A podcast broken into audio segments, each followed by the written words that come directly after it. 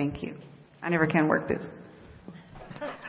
Uh, changing your itinerary is children moments obviously first because I think they're holding off, uh, hoping the rain holds off so they can go outside. So we'll get started. All right. I need even I need a little bit of a couple older people down here too that can read if they're if they're not down here that may think they're too old to come.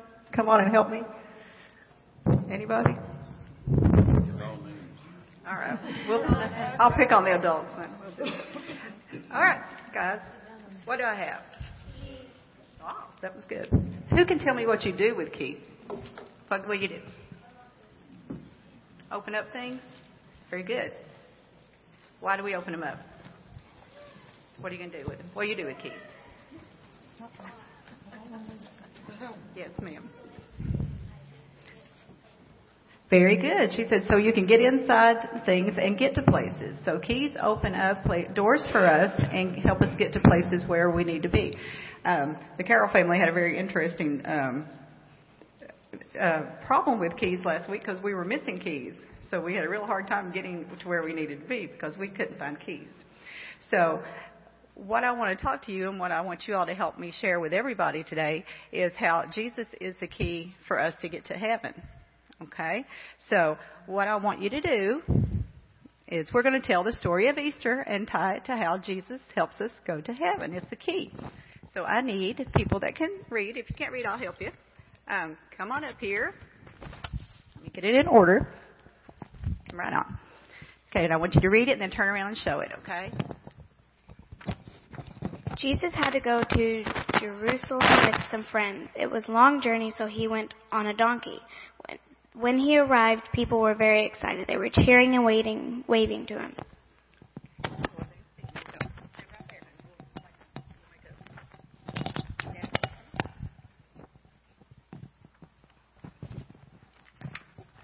The priests in Jerusalem were jealous of Jesus because all the people liked him. The priest, want, priest wanted to get rid of Jesus and decided to have him killed.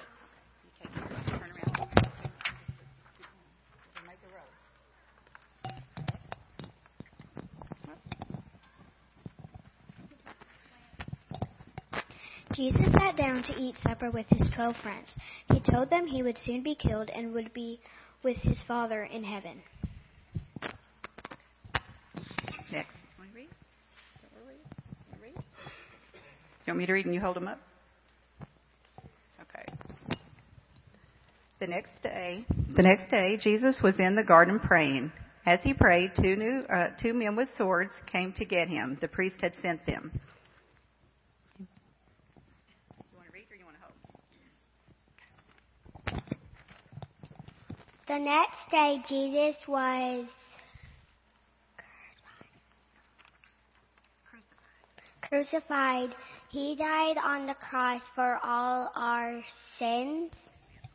Good job. Good, great job. Next. Everybody? You want to hold? Okay. All right. Sarah Carroll's going to have to hold the rest.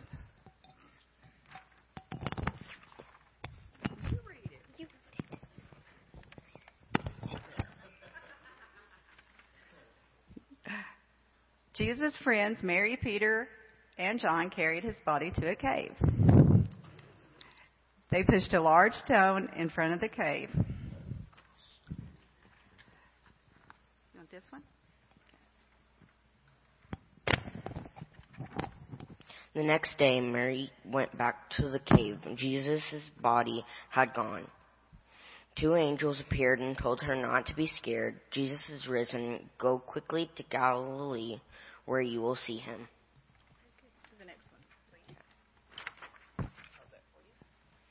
Jesus went to see his friends Mary, Peter, and John. He told them not to be scared. He has risen and will live with his Father in heaven. Mary, Peter, and John told everybody they had they met that Jesus, Jesus had risen. Okay, very good. Now, Sarah, this is what you asked to do. Okay. Miss Shaw, I have a shot tell. The key. Jesus is the key for each of us to get to heaven for what happened on the cross. Okay. Thank you guys. Come over here and get you. I've got an egg, a little treat as a reward for helping me, and I will dismiss you to whoever is taking you outside to hunt eggs.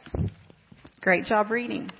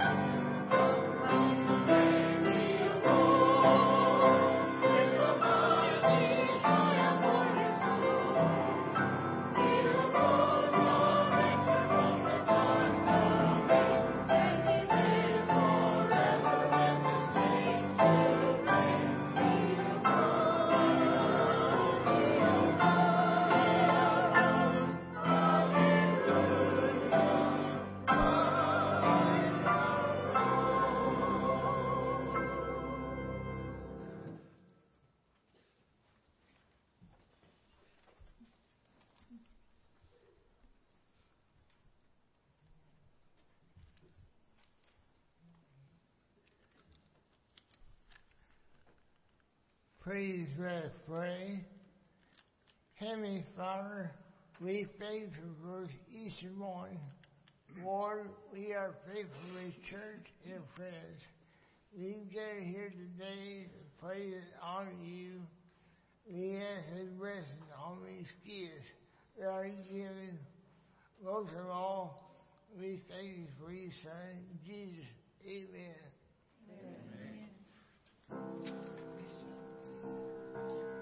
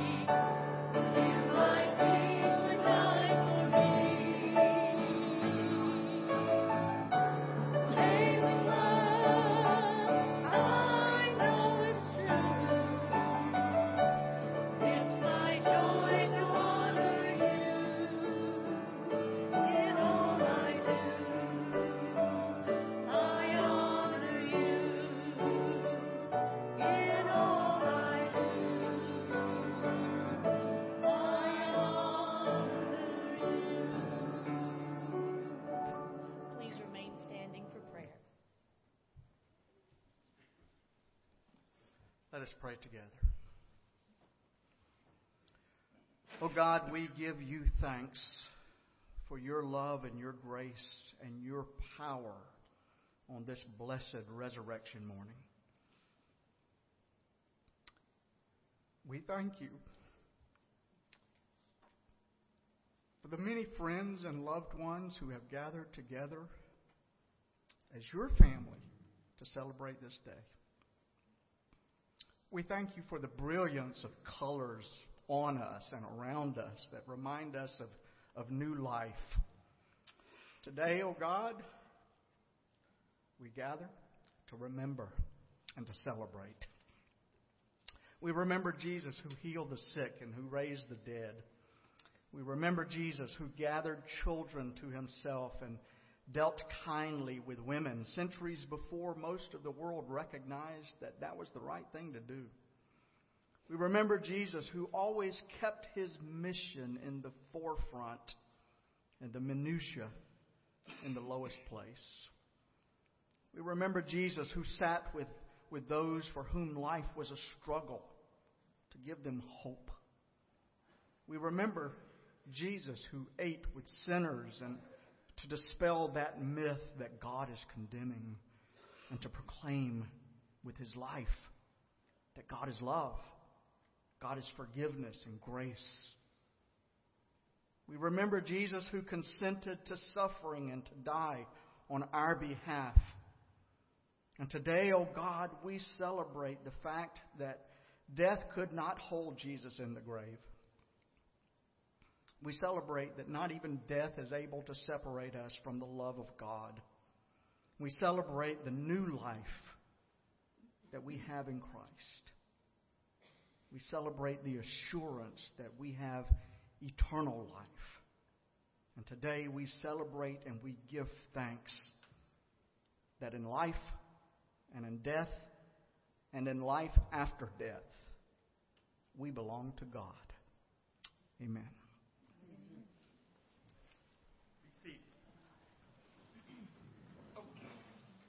Reading from John 20, verse 1 through 18. Early on the first day of the week, while it was still dark, Mary Magdalene come, came to the tomb and saw that the stone had been removed from the tomb. So she ran and went to Simon Peter and the other disciples, and one of them whom Jesus loved, and said to them, They have taken the Lord out of the tomb, and we do not know where they have laid him. Then Peter and the other disciples set out and went toward the tomb. The two were running together, but the other disciple outran Peter and reached the tomb first. He bent down to look in, and he saw linen wrappings lying there, but he did not go in. Then Simon Peter came, following him, went into the tomb. He saw the linen wrappings lying there, and the cloth that had been on Jesus' head not lying with the linen wrappings, but rolled up in a place by itself. Then the other disciple, who reached the tomb first, also went in, and he saw and believed. For as yet they did not understand the scripture that he must rise from the dead. Then the disciples returned to their homes. But, but Mary stood weeping outside the tomb. As she wept, she bent over to look into the tomb. And she saw two angels in white sitting where the body of Jesus had been lying, one at the head and the other at the feet. They said to her, Woman, why are you weeping? She said to them, They have taken away my Lord, and I do not know where they have laid him. When she had said this, she turned around and she saw Jesus standing there. But she did not know it was Jesus. Jesus said to her, Woman, why are you weeping? Whom are you looking for? Supposing him to be the gardener, she said to him, Sir, if you have carried him away, tell me where you have laid him, and I will take him away. Jesus said to her, Mary. She turned and said to him in Hebrew, Rabboni, which means teacher. Jesus said to her, Do not hold on to me, because I have not yet ascended to the Father. But go to my brothers and say to them, I am ascending to my Father and your Father, to my God and your God. Mary Magdalene went and announced to the disciples, I have seen the Lord. And she told them that he had said these things to her. This is the word of the Lord. Praise God.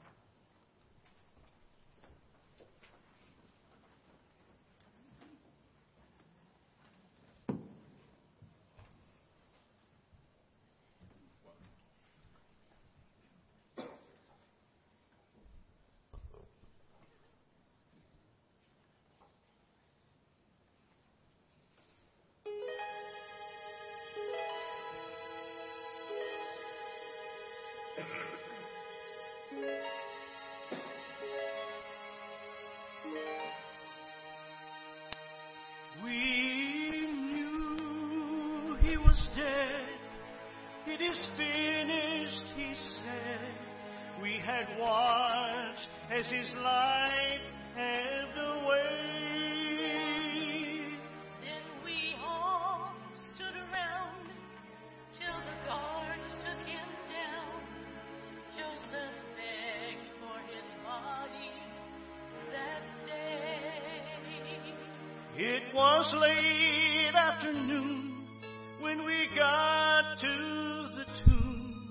wrapped his body and sealed up the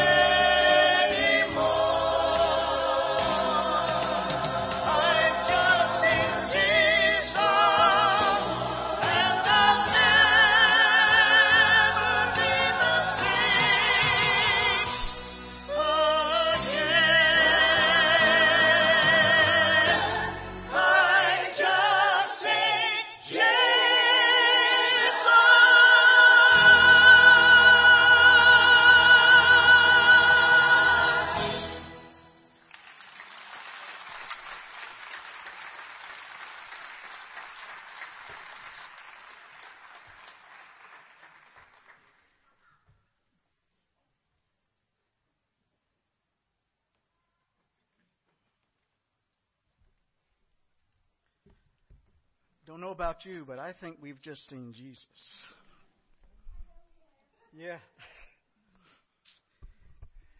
Around um, 20 years ago, there was a man named Reuben John Smith who was quite fond of the comforts of life. And since he had such a comfortable existence in this world, he thought it only proper to prepare for a comfortable existence in the next world as well. And so at his death, he left some very detailed instructions concerning how they were to, to deal with his body. He was to be entombed in a private mausoleum with his body situated in a new recliner made of upholstered russet leather and was to be placed in a sitting position with a checkerboard on his lap. And being the practical man that he was, Smith also ordered that he be dressed in a hat and a coat, and that a key to the tomb be placed in his coat pocket. Now, that's an interesting touch, don't you think? A key to, to the tomb in his coat pocket. As far as anybody knows, that key has never been used. I wonder why. At the death of Joseph Stalin, the former leader of the Soviet Union many years ago, a humorous story circulated around the political circles. That, and it seems that the Communist Party had cast Stalin aside because of his terrible crimes against his own people. And they were uncomfortable with the idea of burying him on Soviet soil. And so his successor, Nikita Khrushchev, was charged with the responsibility of finding a suitable burial place for Joseph Stalin. He wondered where can we bury him without his tomb being dishonored or desecrated. And so he decided to call the leaders of several other nations around the world to see if they would bury him on their soil. He first called the President of the United States and described the situation, but the President replied that Stalin wasn't really all that popular around here either, and probably it would not be a good idea that he was he would be buried here in America. But he added that, that the Prime Minister of England might be worth a call. And so he called the Prime Minister of England, and the British leader also felt that this would be a tad bit peculiar with elections coming up and everything. So he suggested a few of the more radical European nations. But nobody wanted to take Stalin's body.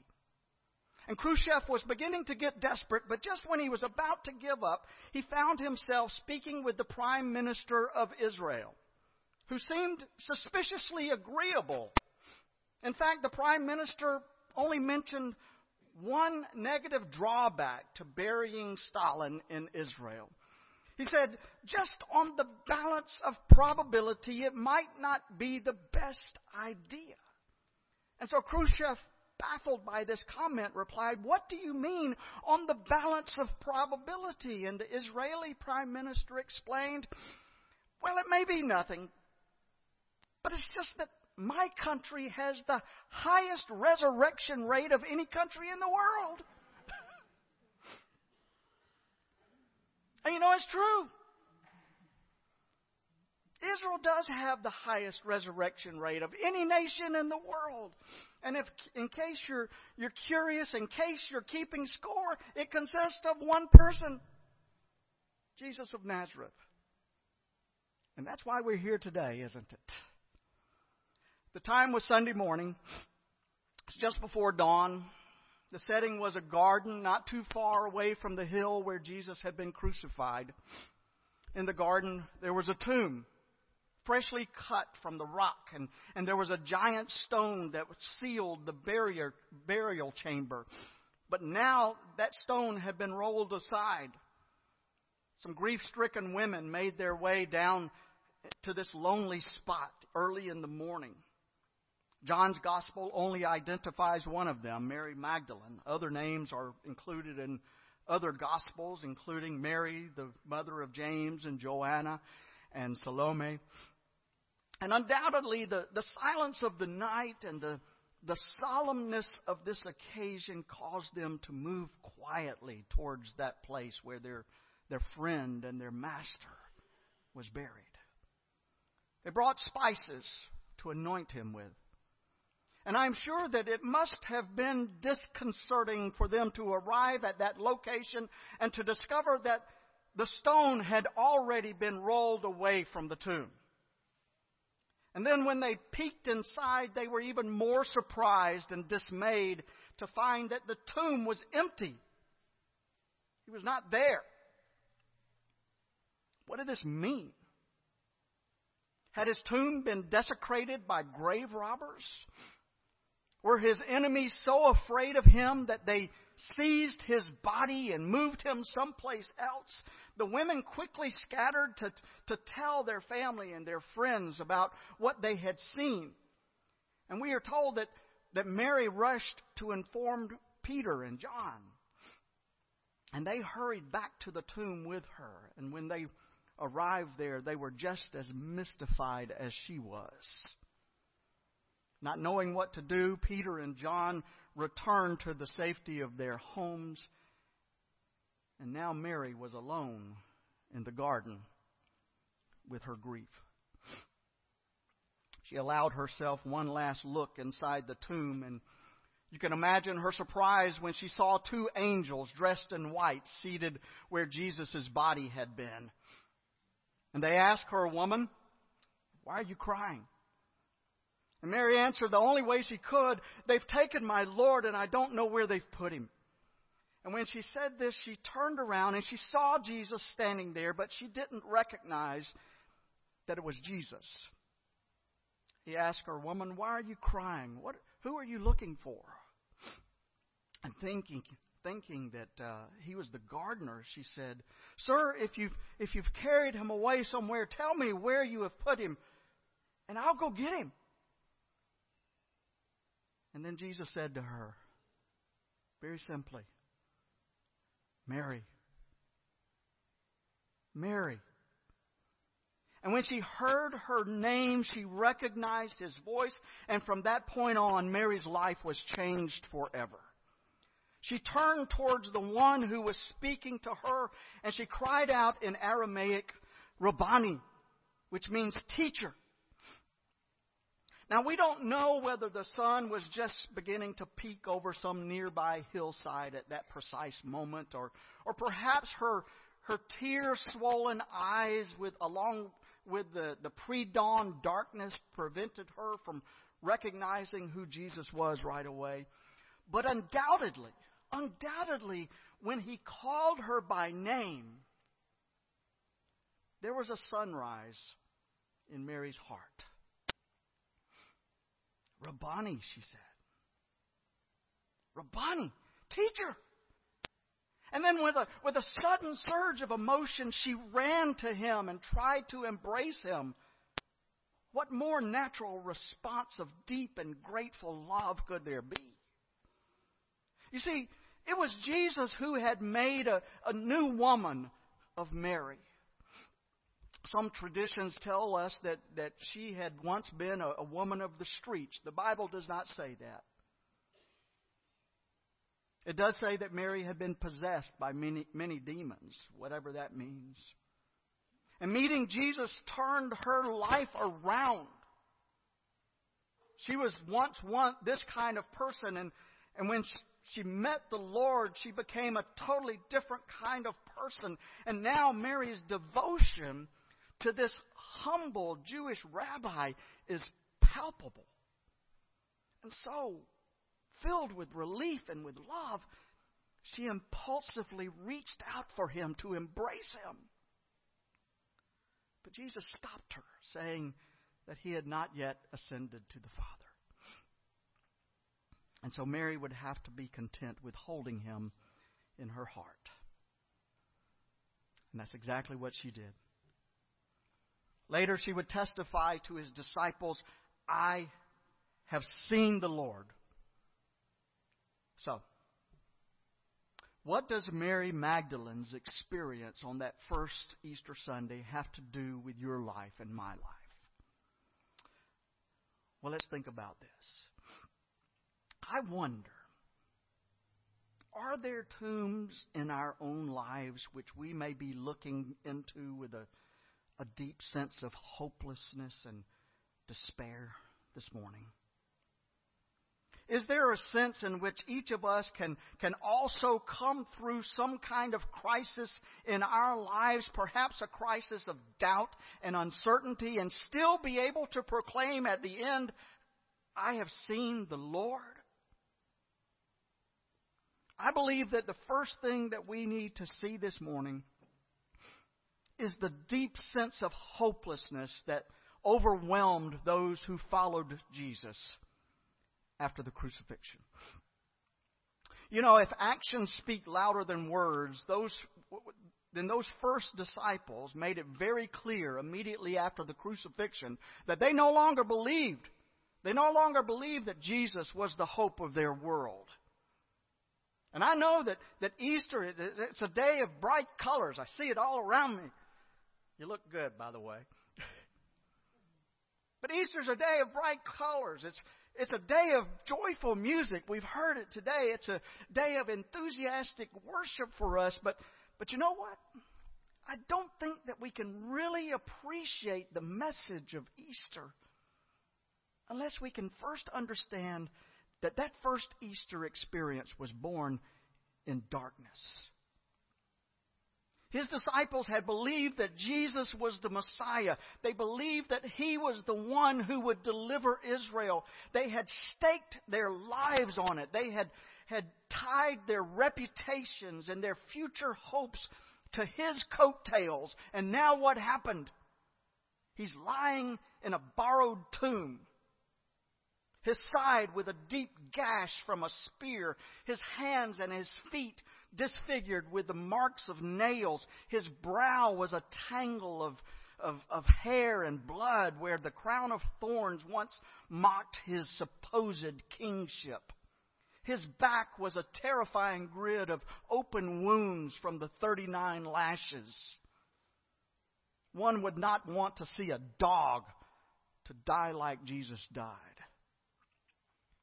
much less, much less a human being. There was no dignity in it at all. He hung there, naked, while soldiers made fun of him and spat on him. His followers now cringed behind closed doors, afraid for their very lives, and their emotions were a mix of cynicism and, and despair. Maybe you've been there. Maybe you've lived for a while behind closed doors, an emotional mess, devoid of any hope, discouraged, disillusioned. Many good people have. I read recently about a young lawyer who descended into a deep, dark depression.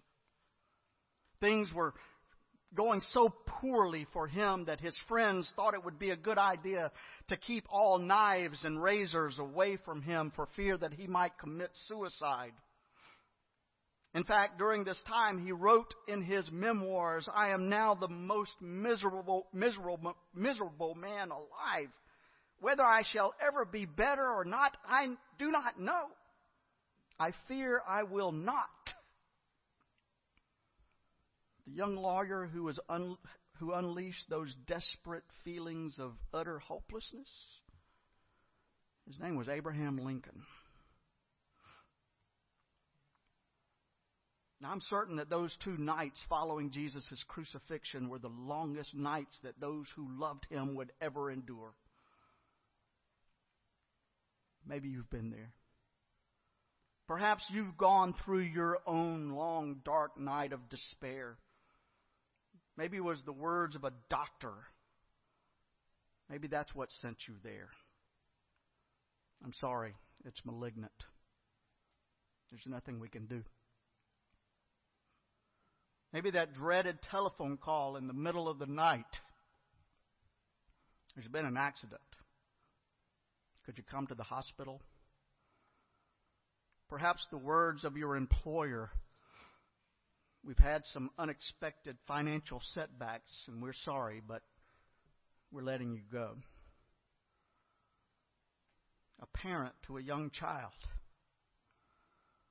You know, dear, Mommy and Daddy haven't been getting along very well lately. So we're, we've decided to try living apart for a while.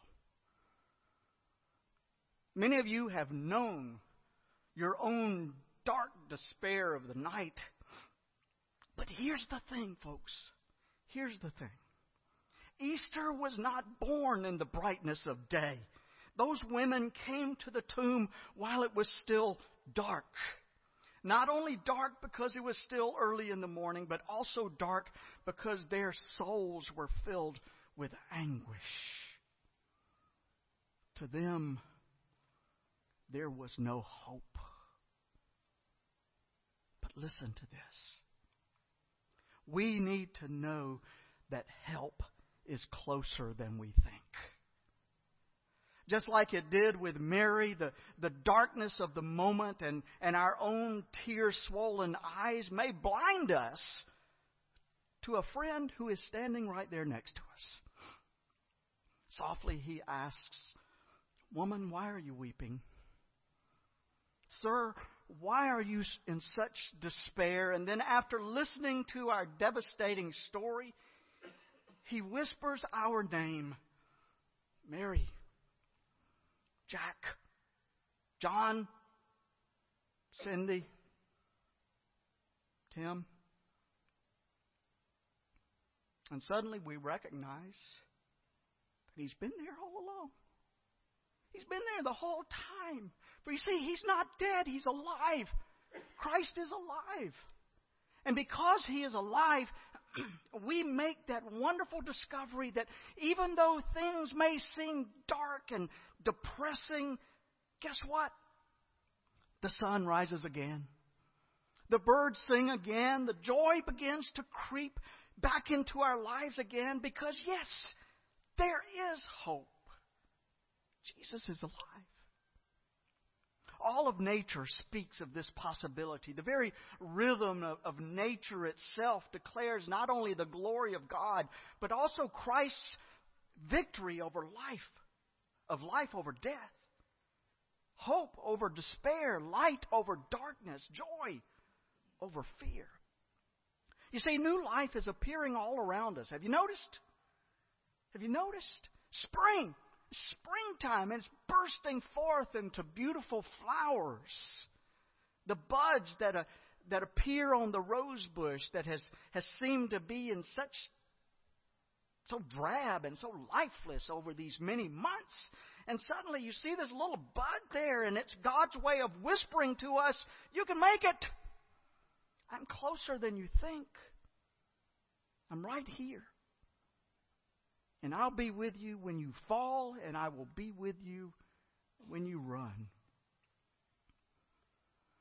Bernard Tristan, a French novelist, was held captive along with his wife by the Gestapo during World War II. And when they were arrested, Bernard said to his wife, The time of fear is over. Now comes the time of hope. Think about that for a moment when he was arrested. The time of fear is over. It's time to quit being afraid. Now it's the time for hope.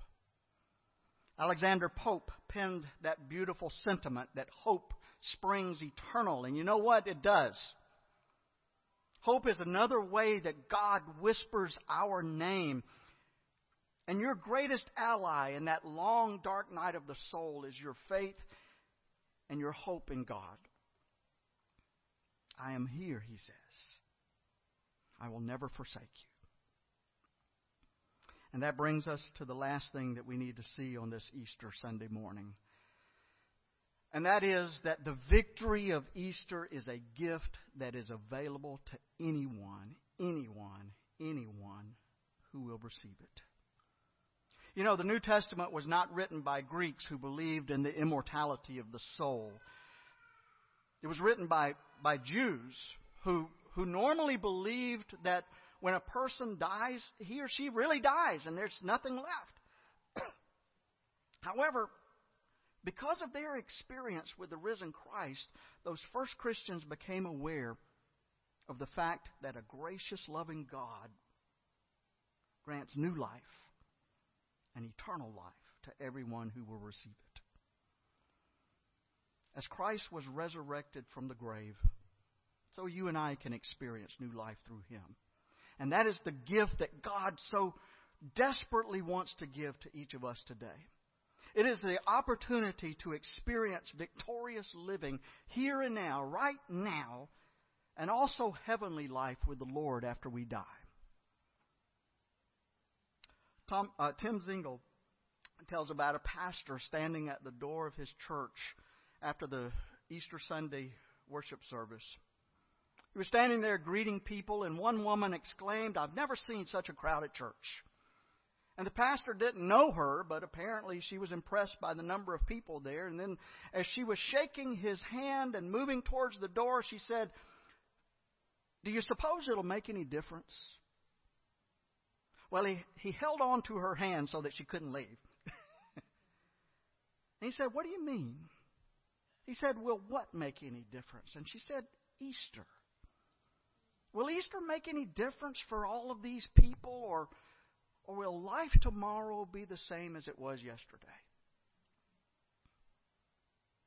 Well, I can't answer that question. It certainly made a difference in the lives of those first disciples, didn't it?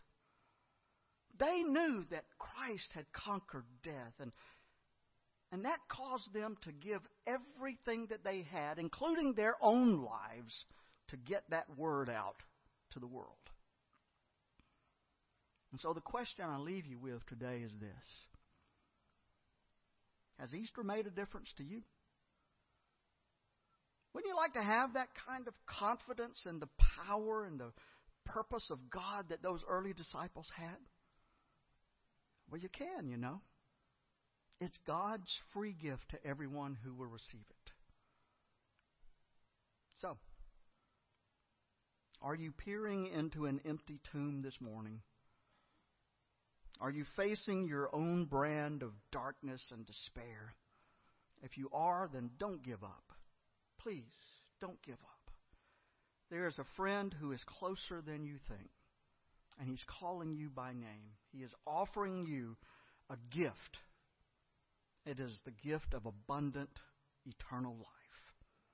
And it's available to you right here and right now. All because He is alive.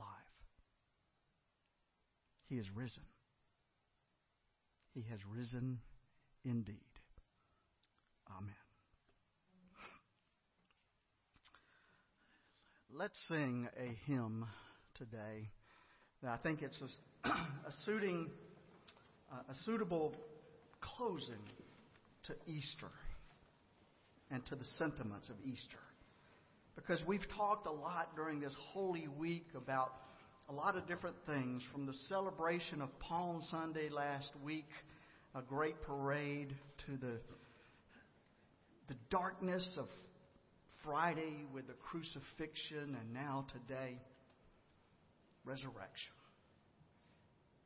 So, where do we go from here? Can I suggest something to you?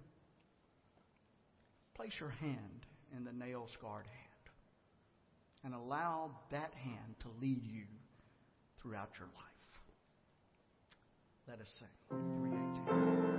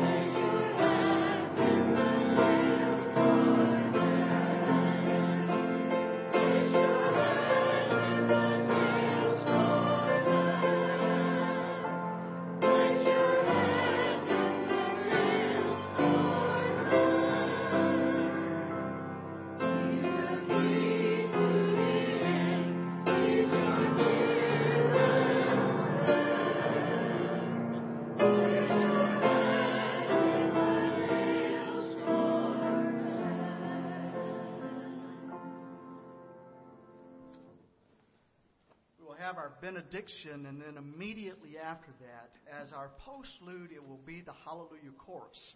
And we would like to invite anyone who would like to come forward and to, to sing the Hallelujah Chorus with us. Come on up, folks. Now, come. come and join the choir to sing this beautiful piece of, of celebration.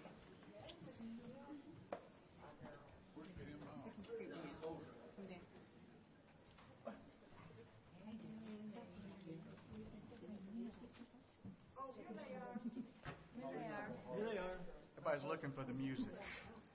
They know the heart. This is not one you want to sing without the music. Need one down here.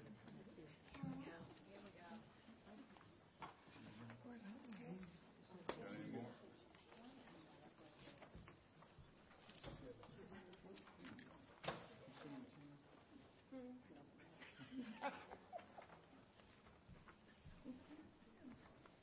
Let us pray. May the loving power of God, which raised Jesus Christ to new life, strengthen, strengthen you in hope and enrich you with love and fill your heart with joy in our faith. Amen.